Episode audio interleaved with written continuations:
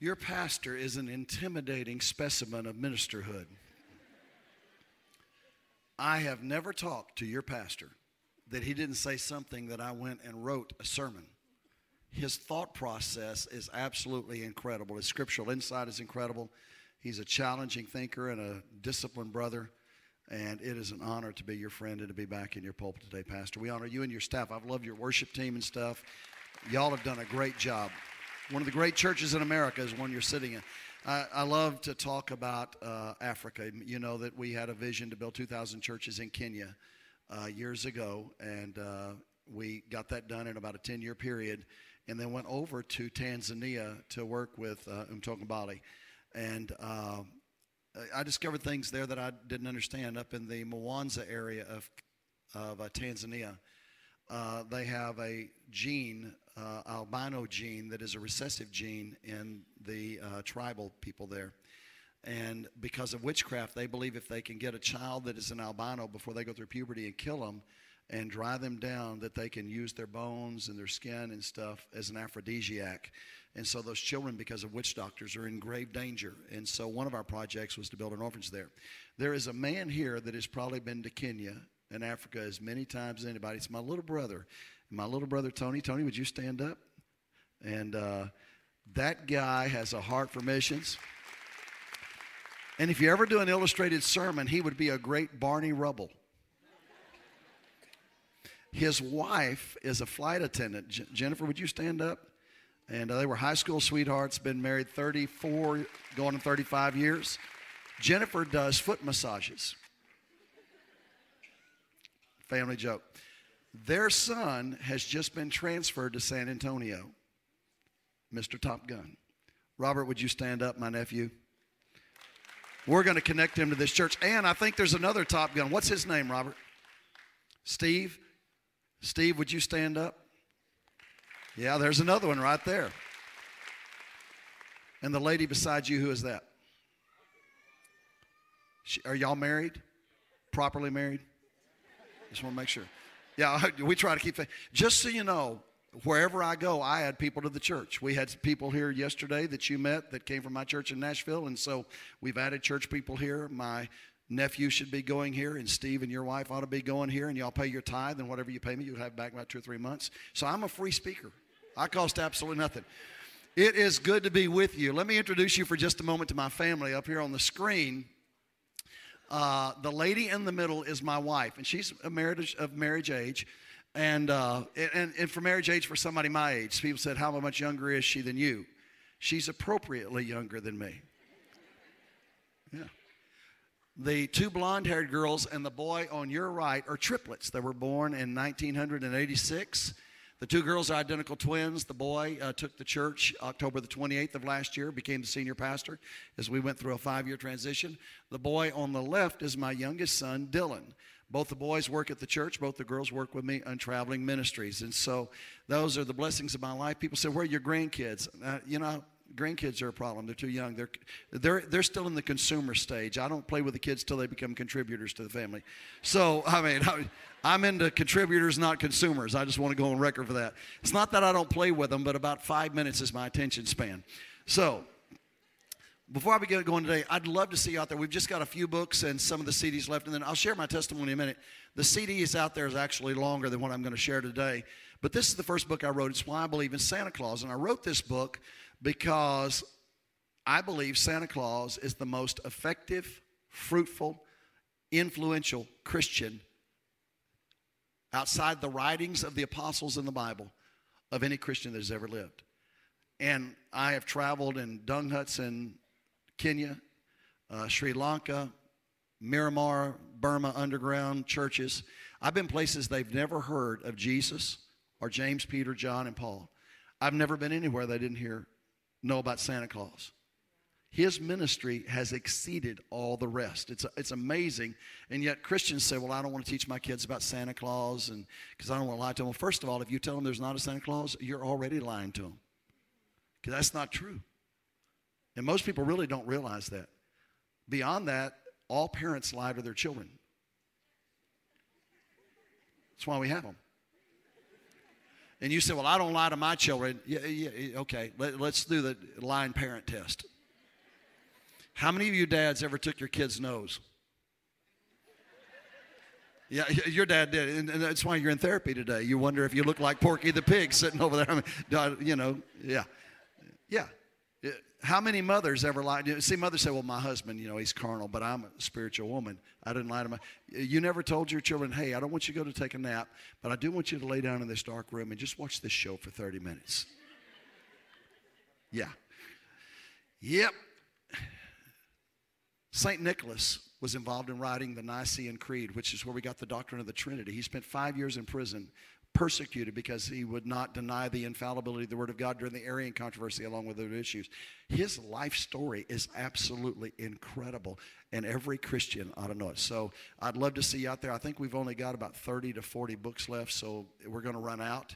And, uh, and I appreciate that because otherwise I have to carry them back on the plane and they charge me for that. So, yeah. In January of 1975, I was 18 years old.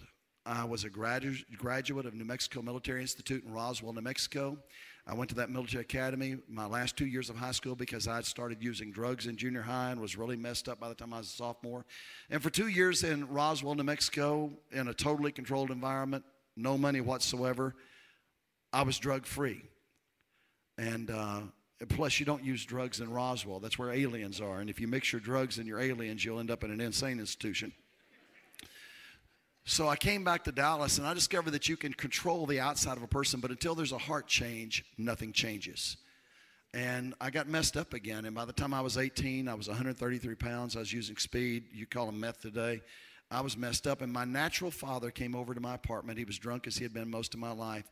And he sat down and looked at me through bloodshot eyes, and he said, Maury, I want to talk to you about the life that you're living and the road that you're on. And his dad talked to me. I just kind of let everything he said go right in one ear and right out another, like a lot of teenagers do. And my dad realized I'm not getting it. And he was so concerned because he could see my life crashing he confronted me with selling drugs at the truck company where he worked. And he did something I never knew my dad would do. He said, Maury, I want to talk to you for a moment about God. And I did something I never knew I would do.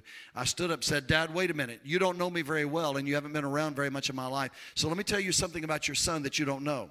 I don't believe there is a God. Remember thinking if there was a God, he'd have done better than a daddy like you.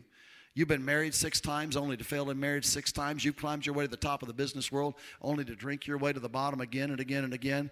You left my mother and my brother and I when I was five years of age. How many nights have I gone on the Friday night you were supposed to pick us up for that weekend once a month? Gone with my little suitcase and my brother and sat out on the steps so excited that I was going to get to see my daddy. And my mother would come out at dark and say, Boys, come in. He's not coming. You couldn't get past the local beer joint to get your own kids. Surely, if there was a God, he'd have done better than a daddy like you. You say, Maury, how can you be raised in Dallas in the Bible Belt and not believe in God? Number one, never went to church. Our lake house was our God. That's where we were every Lord's Day. If you want to know where your God is, tell me where you are on the Lord's Day. I'll tell you who your God is. What I didn't learn at home, I didn't learn in school. They teach the theory of evolution as if it's a scientific fact. I, I, I look, I'm amazed at the insanity in our nation and how clueless they are of where it came from. You kick God out, put evolution in. What is the fundamental truth of the theory of evolution? Species grow stronger when the strong prey on the weak. And then you wonder how we ended up as a dysfunctional society. People not respecting people because we have rejected the image of God. What I didn't learn there, I didn't learn in church. Nobody invited me to church because you don't invite kids like me to church. We only invite people that look like us to church. And I want you to think about that. My dad didn't know what to do. He went over to the door and he was crying. It's the first time I saw my dad crying. He looked down at me with tears in his eyes. He said, Maury, I'm not the daddy I should have been. And son, I'm not the Christian that I should be. But there is a God. I met him when I was 16 years old in a little church in southern Louisiana. And my drunk daddy started to walk out the door apartment of that apartment, turned around and prophesied to me. He said, God's going to put you in a place to get your attention. Had you asked me that day what I was going to do, I was going to do what the Bible calls eat, drink, and be merry. I'm going clubbing, partying, dancing. I'm just going to live in the world. I'm going to give myself to the lust of the life and the pride of life and the love of the world. I'm just going to, I'm going to be that guy that just does whatever makes me happy with no consideration for other people. What I didn't realize is how quickly life can change because the next morning, in the middle of a crime, I committed a brutal, horrible murder. And 24 hours after that, I was arrested after a high speed chase and a car wreck and taken to the Irving City Jail. And as I got out of the police car, I was shackled down, hands and feet and waist, and police officers were all around me, and cameras were there. And as I went in, they had taken a photograph of a family photograph of my apartment, and the officer, John Loper, had gone to school with my stepdad, a man named Bob Davis, who adopted me when I was six years of age and gave me my last name. And he's the man that raised me that I called dad all my life. And so he said, Are you Bob Davis's son? I said, Yes, I am. He said, You call your daddy right now and tell him what you've done. They don't need to wake up and see that on the news. I called my dad and woke him up, and he said, What do you want? And he was just frustrated. Woke him up in the middle of the night, 5:30 in the morning. And I said, Daddy, I'm in jail. And you could hear the, what are you in jail for? And I know he probably thought it was fighting or speeding tickets or brawling or racing or something you would expect an unsaved 19 year old to do, 18 year old to do. I said, Daddy, I'm in jail for murder and I'm guilty. I didn't understand the heart of a parent then, that long silence on the other end of the line, the heart of a father. When he finally spoke, he said, Don't say anything to anybody, we'll be there as quick as he can. It wasn't long after that that Dennis Brewer showed up. Dennis Brewer was Dallas's number one attorney criminal attorney. Racehorse Haynes, Johnnie Cochran, Al Shapiro. He was that guy in Dallas in 1975. I'd gone to school with his daughter Susan during my elementary years, maybe in the first year or so of junior high. I knew Dennis. He was a womanizer, he was a pill user, he was a heavy drinker, he was a corrupt attorney. He, he was that guy. And he's sitting down, and within five minutes, he does something I never expected Dennis Brewer to do. He pulls a Bible out of his briefcase he says, I need to talk to you about God. And he begins to tell me this incredible story of how he had gone home drunk one night shooting his pistol in the house. And his wife, Sue, had told him, I can't take it anymore. I put up with everything you've done, but now you're endangering, maybe killing the kids. We're leaving. Wife left him. He finds himself broken, goes to a little Assembly of God church pastored by J. Don George. And on Sunday night, that prominent attorney in that little bitty Pentecostal church went to an altar of prayer and had an encounter with Jesus Christ that changed his drinking and his, his life. God restored his marriage marriage. God filled him with the Spirit. God set him free. God brought his family back together, and they all got together where his kids loved him and respected him. And then beyond that, God healed his wife of breast cancer at a full gospel businessmen's meeting back in the charismatic movement. And he's so excited. And when he gets done, he said, Maury, are you ready to pray? And I said, No. Dennis, are you ready to get me out of jail? He said, No, I never forget. I said, Why not? He said, Oh, you're not ready yet. It wasn't long after that I was transferred to the Dallas County Jail to wait, and that's when sobriety set in. I'm not talking about withdrawals and detox, that's another gig. I'm talking about sobriety of my soul. I can't tell you how it affected me when I went to wake a young man up that was in an eight man cell, but he slept in the bunk across from me. And when he didn't get up for breakfast, I knocked on his bunk, and as I pulled the blanket off his head, I saw the blood under his bed. And sometime in the middle of the night, that young man decided he couldn't take it anymore. It affected me when they cut a middle aged man down in the cell across the day room from us, and he had left a note to his wife and children in his pocket, and it ended with this thing, this paragraph I'm sorry for all the pain that I've caused you. You'll be better off without me. I can't take it anymore. I didn't tell anybody, but I wondered when do I lose a fight I can't afford to lose? When, do, when does loneliness overwhelm me? When does hopelessness take me down? When do I write a letter to my mom and dad and say, I'm sorry for all the pain that I've caused you? You'll be better off without me. I can't take it anymore. Dennis came, and every time I saw him, Are you ready to pray? I said, Yes. I never prayed. I looked up at a concrete ceiling and I said, God, if you're up there and you come down here and prove yourself to me, I will serve you for the rest of my life. And can I tell you, when I gave God a chance, God's amazing grace gave me hope all kinds of preachers began to come and talk to me about Jesus. But placed in my cell area was a young man named of Tommy Joe Wilson who had been a backslidden Assembly of God kid, got arrested for something stupid, rededicated his life to Christ, refilled with the Spirit, turned on to God, and he came in. Now he's a happy person. I'm in a 40 man tank, five, eight man cells, the day room showers. One person's happy. All the rest of them are crazy. All the women are gone, all the children are gone, all the healthy men are gone. These are rapists and murderers and drug addicts and psychotics and and and, um, and these guys are they're the, the deviants of society. It's a, it's a violent, perverted place. And here's a happy person. Whether you like it or not, a happy person in an unhappy room is a light shining in the darkness. You're drawn to happy people because God's attracted to praise. You're attracted to joy. And so, even though I'd hang out with Tommy, he'd always say, You want to study the Bible? I'd always say, No, thanks, Tommy. I'm not ready to do that. I would always hang out with Tommy because, you know, Tommy wasn't going to stab you or do anything else crazy. My life gets worse. The psychiatrist, Dr. Grigson, evaluated me, and according to my attorney, uh, talked on the Geraldo program about my, uh, my story. But he gave me the worst psychological report in the history of any inmate in Dallas, Texas, that I was a homicidal maniac and would kill people for the rest of my life.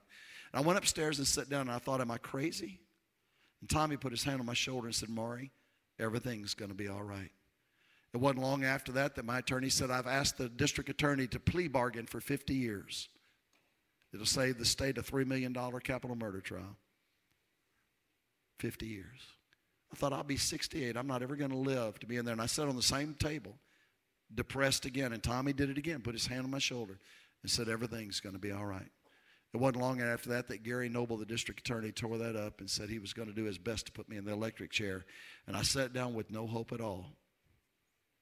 Tommy put his hand on my shoulder and said, Everything's going to be all right. How powerful is an encouraging word?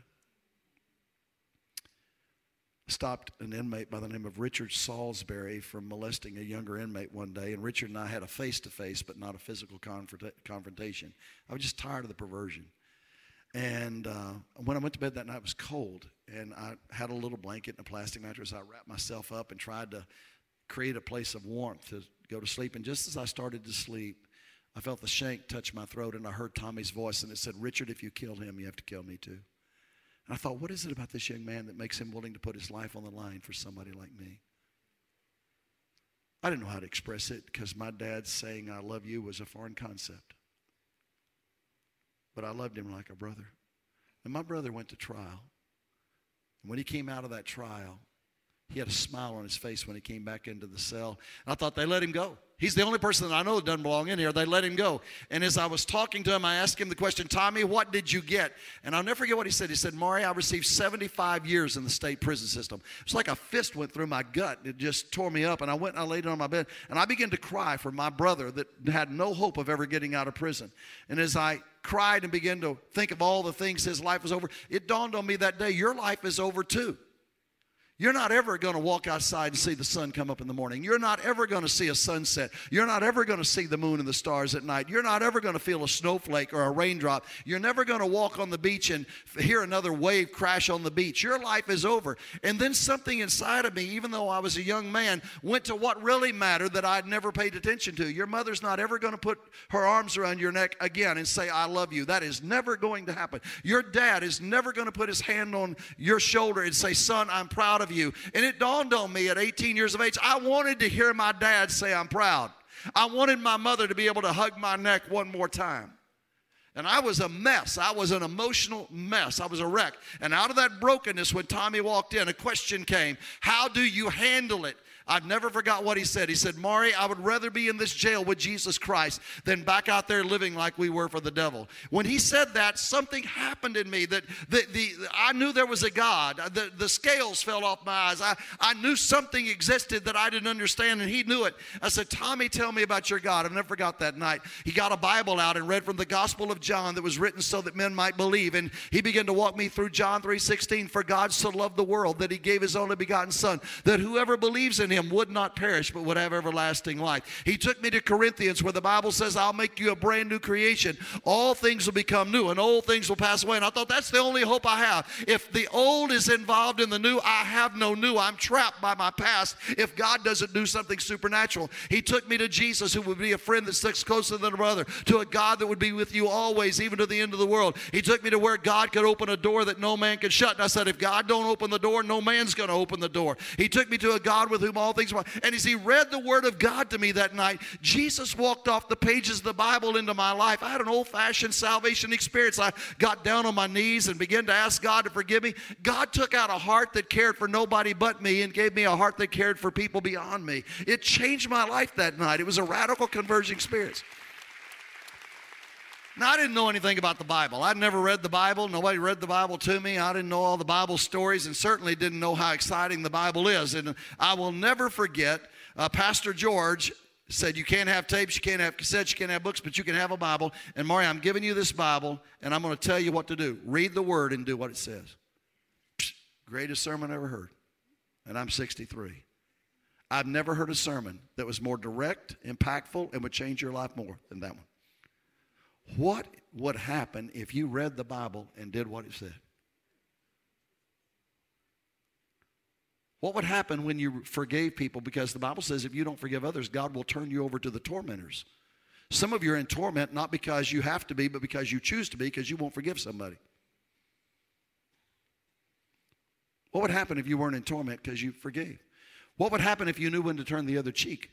What would happen if you knew how to pray and move mountains? What would happen if you knew how to speak to mountains and they cast themselves into the sea? What would happen if you knew how to bind and loose according to the Word of God? What would happen if you did your work as unto the Lord and you changed your work environment by you being the lead worker? What would happen if you began to be your neighbor's keeper? What would happen if you began to love your wife the way Christ loved the church? If you respected your husband the way you're supposed to respect your husband? What would happen if we raised our children in the nurture and the admonition of the Lord, train them in the way they should go? What would happen if we went to church the way we ought to go to church, if we carried the influence of the church? What would happen if we, let's just think about it. What would happen if you brought all the tithe and the offering? See, the Bible doesn't say just to bring all the tithe, it says bring all your offerings, every charitable gift you give ought to be given through your church. If you're giving to the Red Cross, give it through the church. What would happen if the $10,000 this congregation gives at $2 and $10 a piece was all came to the church and the pastor went down to the head of Red Cross, says our church wants to bring you $10,000 every month. All of a sudden the church has influence in Red Cross. The church has influence in the homeless shelter. The church has influence. If you did the word of God, the church would literally consume the world and the world would go away and heaven would come down. What would happen if we did the Word of God? And we, we, we don't understand the power of doing the Word. We don't understand that. And we don't understand it because we don't read it. And we don't read it because you think it's boring. I have people say, I, I you know, I, the Bible's just boring to me. The Bible's not boring. You might be boring. The Bible's not boring. The Bible is the most fascinating book on earth. The problem is not do you read it, it's how do you read it. You know, when I read the Bible, I'd never heard a sermon. The first time I heard a sermon, because when I read it, I had my imagination imagining these stories. And then I heard a preacher preach it, and I thought, well, that's, that just kind of takes the heart out of it. First time I heard a preacher preach about Jonah. God said to Jonah, Jonah, you have run as far as you can go, and you're at the moment of decision in the middle of the whale. Choose you this day. Well, you know, that's, that's, that's okay. If you're not really spiritual and you don't really know what happened. I'm reading the Bible for the first time. I get that story, and I, my imagination imagines God kind of like Casper. You know, he just kind of sticks his head halfway through the wall of the fish. Jonah's in the belly. And he looks at Jonah, and you know he's thinking, Jonah, I had great hope for you. You're being an idiot. Stop doing this. And I know God probably doesn't use the word idiot, but he has to have a thought about people that are doing stupid. I mean, he's a father. Every father's looked at their kid and thought, really? That's what you're going to do to me? Yeah. It, it, but what if God just simply asked Jonah a question that would bring him to his senses? Because this is what I thought God said to him Look left, look right. Which end of this fish do you really want to come out of? Now, if you'll read it like that, it's a great book. You will enjoy reading the Bible. I mean, it, the Bible is a, and so I'm reading the Bible and I'm going through the Bible and and the Lord's speaking to me. And one night God spoke to me in an audible voice. That's only happened to me twice in my whole life. He said, You're only going to get 20 years. Nobody believed it. Nobody thought it could happen. My defense at trial is demon possession. Now you can play that out in the papers and know how that went. But my jury foreman was a gentleman named Don McDaniels who had been possessed with the demon of murder as a law enforcement officer and set free in a full gospel businessman charismatic meeting. And God set him free from that demon. He came to Jesus Christ and he became an insurance salesman in Dallas. 11 people said life, one man said no way. It's mercy and justice, not just justice. Wherever you want justice and you won't give mercy, you're not in the spirit. Mercy and justice go together. 20 years. When I realized that God had given me 20 years, I became an evangelist. I thought, my God can do anything. My God not only saved me, not only set me free, but He gave me my parole from one man. You say one person doesn't make a difference? It did in my life. You're a difference maker if it's just you, if you're willing to pay the price to stand up to make a difference. I get to prison, I don't know anything about church, and they take us to the chapel area and they're going to have us learn about the religious programs. They have five inmates give their testimonies. I don't remember four of them. One of them was Alvin Garrett. He was the brother of, one of them was Pee Wee Garrett. He was the brother of Alvin Garrett, the wide receiver for the Washington Redskins. Pee Wee was a dope dealer in Mineral Wells, Texas, who gets saved, filled with the Spirit, called to preach, goes to Bible college four years, graduates, gets his degree, is ordained to minister, and then they serve him with a secret indictment uh, where they filed charges on him back in uh, Mineral Wells, and they send him to prison. He says something I've heard. He said, I've got a God that is so big, I haven't had a fight in three and a half years. Now, to me, that was a testimony. Because prison was violent. I grab him. I said, What do you know about God that I don't know? Because I know you know something I don't know. What do you know that I don't know? Because I just want people to quit hitting me in my head. It hurts. Stab, uh, no more stabbing. I don't want to be stabbed anymore. I don't want to be hit anymore. I just stop. He says, I know about the Holy Ghost. Now we call it the Holy Spirit, but back then they called it the Holy Ghost. I said, What's that? He said, It's the power of God. I said, Do you have it? He said, I said, Give it to me. He said, You don't get it like that. Faith comes by hearing and hearing by the Word of God, and faith is something so far. And if you'll come to my Sunday school class Sunday, I'll teach about it. You get it Sunday morning. I said, I'll be there. I find out how to go to Sunday school. I go to my first Sunday school class, and I sit down just right here, front row center. It's those desks where inmates get their GEDs at. There's about 30, 35, maybe 40 desks in there, but I think about 35. And then there's inmates standing around the wall, sitting on the floors. This thing has 75 to 100 people in a, a person, a room built for 35 men. I've never been in church. And I certainly have never been in a Pentecostal experience. I have an assumption of what's supposed to happen in Sunday school, but my assumption and reality are disconnected. He says, Before we begin today, let's have a word of prayer. I bow my head, close my eyes, and I think he's going to start praying God, help us today to understand the Bible, help us to understand what you want us to hear, help us to receive what you want us to receive, open our eyes to see, our ears to hear, open our hearts. That's what I think is going to happen. My head's bowed, my eyes go. He starts screaming, God, in the name of Jesus, move. And when he said move, every inmate in there came up out of their chairs. They all started praying at the same time. It was voluminous. They're all praying, God, send it down. God, send the wind. God, send the fire. God, let the fire fall again in our hearts. God, open our hearts. God, let your glory be in this place. God, they're, they're all praying and screaming loud at the same time. And then they get louder and they start talking in tongues. And it's a crescendo of voluminous prayer. I look around, these guys are doing this and jumping and hollering and screaming. I have, you know, for all I know, they're cannibals. I don't know what they're doing. I'm scared to death. I remember telling God, God, if nothing happens to me, I won't come back. I'm, I, am trying to serve God. I must have done something wrong. I'm in this room. And they, they finally start trying to stop praying. And I don't know why Pentecostal people don't understand that when you say amen, you're supposed to stop. It, what part of amen do you not understand means shut up? But you don't, uh, I've been around the world, and uh, nobody, wherever there are Pentecostal people, they have an inability to stop. It's amen. Glory to God. Hallelujah. Lord, we love you and thank you. Oh, Jesus. Oh, Jesus. That was good. Oh, and you know what? They'll do a touch and go if you get it just a little bit of runway. They'll say, well, that felt say hallelujah. And if one person gets loud, the whole group goes up back the full volume. They have to circle the runway and land the plane again. It's like, just stop. It's like a choo-choo train. Have you ever wondered how many you have in you? Just stop the just stop the just stop the just stop. Say amen and shut up. They finally stop. I'm scared. These guys are sweating. And I'm serious about that. They are sweating. They've been, screaming and hollering and talking in tongues. And I don't know if they were from wherever. I thought, man, that was horrible. He said, We're going to teach about the Holy Spirit today. I said, I'm going to get that where people quit hitting me in my head and I'm out of here. And he says, Open your Bible to Acts chapter 2. I find, go to the front of the book, find out what page Acts is in, because I don't know where anything's at. Find Acts over there in Acts chapter 2. When the day of Pentecost had fully come, I'm thinking, what is a Pentecost? Last call for alcohol, I can give you the definition. But Pentecost, that's not, I've never even heard that word. I've never heard the word. So I'm looking at it and I'm trying to figure it out. I thought he would explain to me what the Bible meant. The word Pentecost is, was a feast day for Jewish people. It's where they had actually two days off together for celebration rather than the normal one day holidays, two day holiday.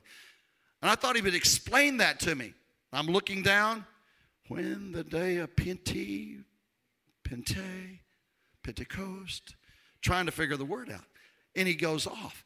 The Bible hmm, says in Acts chapter 2, verse 1, that when the day uh, Pentecost had come. they were all together and they were in one place uh, and they were in one accord. Uh, and all of a sudden, uh, there came a noise from heaven. Uh, it did not come from J.C. Penney. It did not come from Sears and Roebuck, but it came from the portals of glory, from the breath of an Almighty God who blew the breath of God over the balcony of heaven, and it came down to the upper room, and it came like a rushing mighty wind. Uh, have you ever heard the wind, church? And the guy beside me jumps up and goes, "I hear the wind! I hear the wind! I hear the wind. And all of a sudden there appeared upon those men uh, a cloven tongues like as a fire. Have you ever felt the fire, church? And the guy's going, I feel the fire. I feel the fire. I feel the fire. He's, they're screaming, they're hollering, they're spitting, and he gets done. He says, Now, do you want it? And I said, No. And I got up and ran out of the room like a girl in front of all those inmates. I'm scared of it. I get to church on Wednesday night and Tommy Joe's there. I can't believe that. I grab Tommy, hug his neck. Then I say, You know that guy over there? He said, Pee Wee Garrett. Why do you want to know about him? I said, He spit all over me last Sunday morning. He said, Maury, I've been in a lot of churches. That guy knows more about Jesus, has more of God in him, and a greater anointing than any man I've ever met. I said, Forget that. You know about this Holy Ghost thing? He said, Oh, yeah.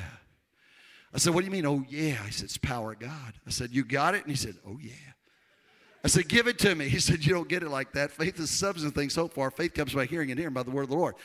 I said, Get your Bible. He said, I can't. I got to go turn myself back in on my cell block. Hey, Terrence, can you stay and teach Mario about the baptism of the Spirit? Yeah. Here comes Terrence Smith from Chicago, Illinois. Got a big cross tattooed on his head. I thought, What is it about these people? I want to tattoo my head. I don't want to hum when I talk. I want people just to quit hitting me in my face. That's all I want. He said, Sit down. Open your Bible to Acts chapter 2, verse 1. I thought, I'll beat you. I'll beat you. That's, that's the worst place in the world to start. I mean, I'd rather go back and face the DA about the electric chair than that. That's a horrible place to start. But you know what? As I sat there and he began to walk me through the Word of God, faith came up. And I knew that the baptism of the Spirit was for every person. I came at because faith is. And when it got to is, I said, I'm ready. He said, You ready? I said, Oh, I'm ready. I thought he'd just pray for me, but Pentecostals don't do that. They get other Pentecostals to come do it because they do it together. Hey, Pee Wee, come on, he wants it. And there comes those people in that Sunday school class. They get me in the back of the church and they make a circle and put me in the middle of it. And they grab hands so I can't escape that time. and then they start singing because they can't just start praying. You got to sing first. I didn't understand creating the presence of God. I didn't understand all that. So they start singing. And I'm thinking, I just want you to pray for me. And then they start praying. As they pray, they go through the same thing they did last Sunday. They start praying in English and they get louder and louder and they start praying in tongues. But it's amazing, I'm different because I'm in faith. So I'm not afraid. I'm, I'm, not, I'm not understanding, but there's no spirit of fear. There's a spirit of faith. And then they stop simultaneously. It's the weirdest thing in the world how Pentecostal people can have ESP. The Spirit of God moves. They're like those flocks of birds or those little schools of fish. They all turn at the same time. And I thought, who gave the signal? They all just. Uh, and then they start to pray for you, and they never just lay their hands on you. They'd be too simple. They do things like, oh, Jesus, oh, Jesus, oh, Jesus, oh. And, and it's just like, just do it, just do it. And, and they're like a jellyfish, they circle. They, they're, they're coming in and out.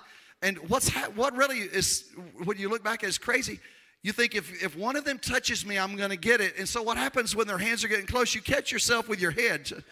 Come on, so, I'm going to catch a hand over here. They laid their hands on me, and just like that, I began to speak in tongues, and God filled me with the Spirit. And I am so grateful to God for the gifts of the Spirit. What was more meaningful to me than the gifts, and I don't want to minimize anything God says, but I want to tell you what was meaningful to me that day. I'd already realized how many people go to an altar prayer and go out the back doors of a church and don't keep their word to Jesus. They backslide or they live carnal Christian lives. And I didn't want to be that person. When God filled me with the Spirit, I had a confidence and a conviction that he that began a good work in me would finish it. Wasn't on me, he would finish it. Let me close with one last story. Christmas that year comes around, and they gave us two pieces of fruit an apple and an orange, first fresh fruit we had that year.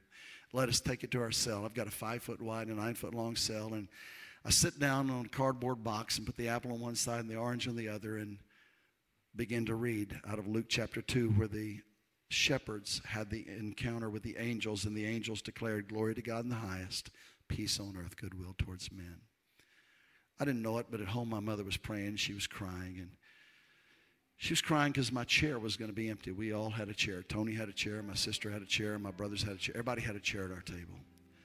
And she realized she had her other kids and husband. And see, my mama got saved that year.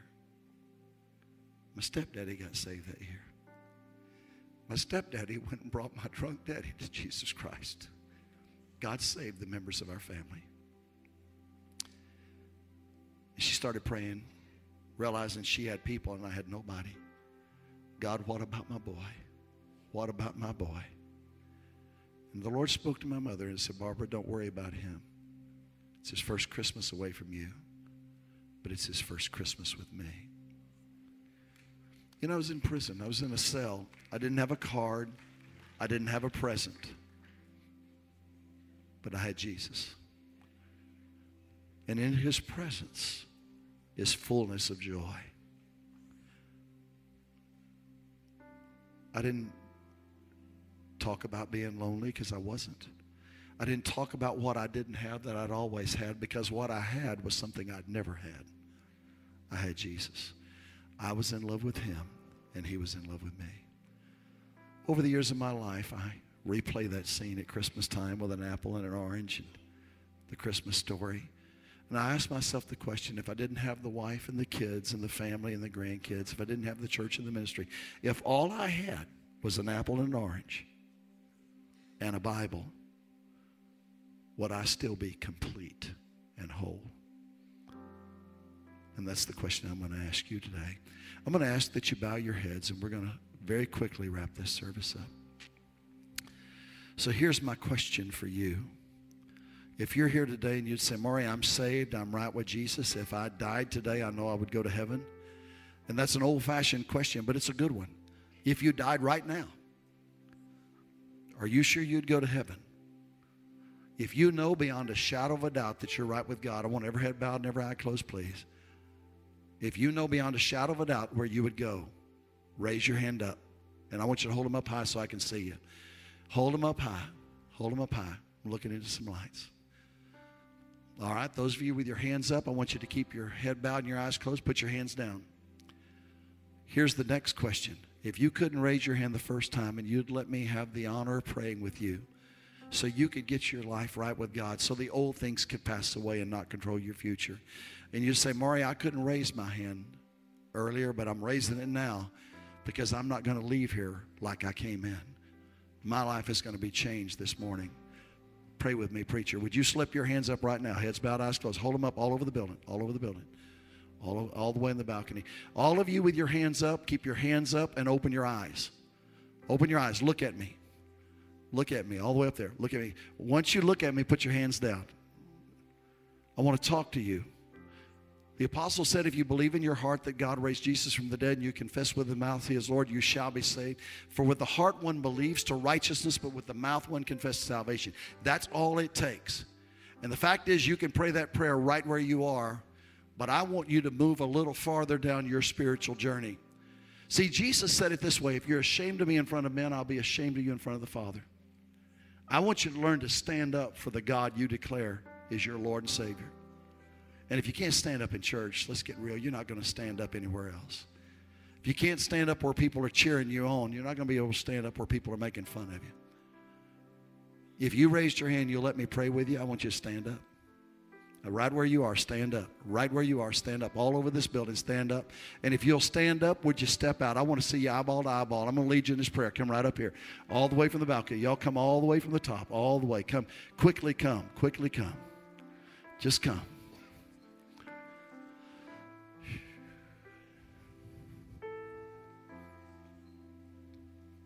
This is your moment. This is your moment. You can just line up tight as you get, tight as you can get. Just kind of go down the sides down here. If you try to get out of the aisles if you can. Hallelujah.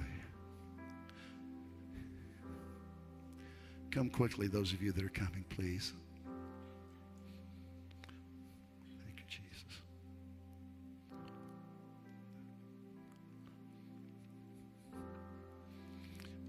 There's people coming from the balcony. We're going to wait. But I need to know, are you really, are you really going to let God change your life? Is this that moment that you're going to get it right? You're going to keep it right.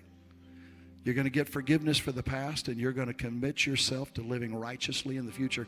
And you can't do it without His help. We understand that. We need God to help us, we need God to live in us. But when God is in you, you can do things that you didn't think you can do, and you can stop doing things you didn't think you could stop because He will set you free. He, he, he will wash the past in the blood and give you the Spirit and the Word to renew your mind. There you go.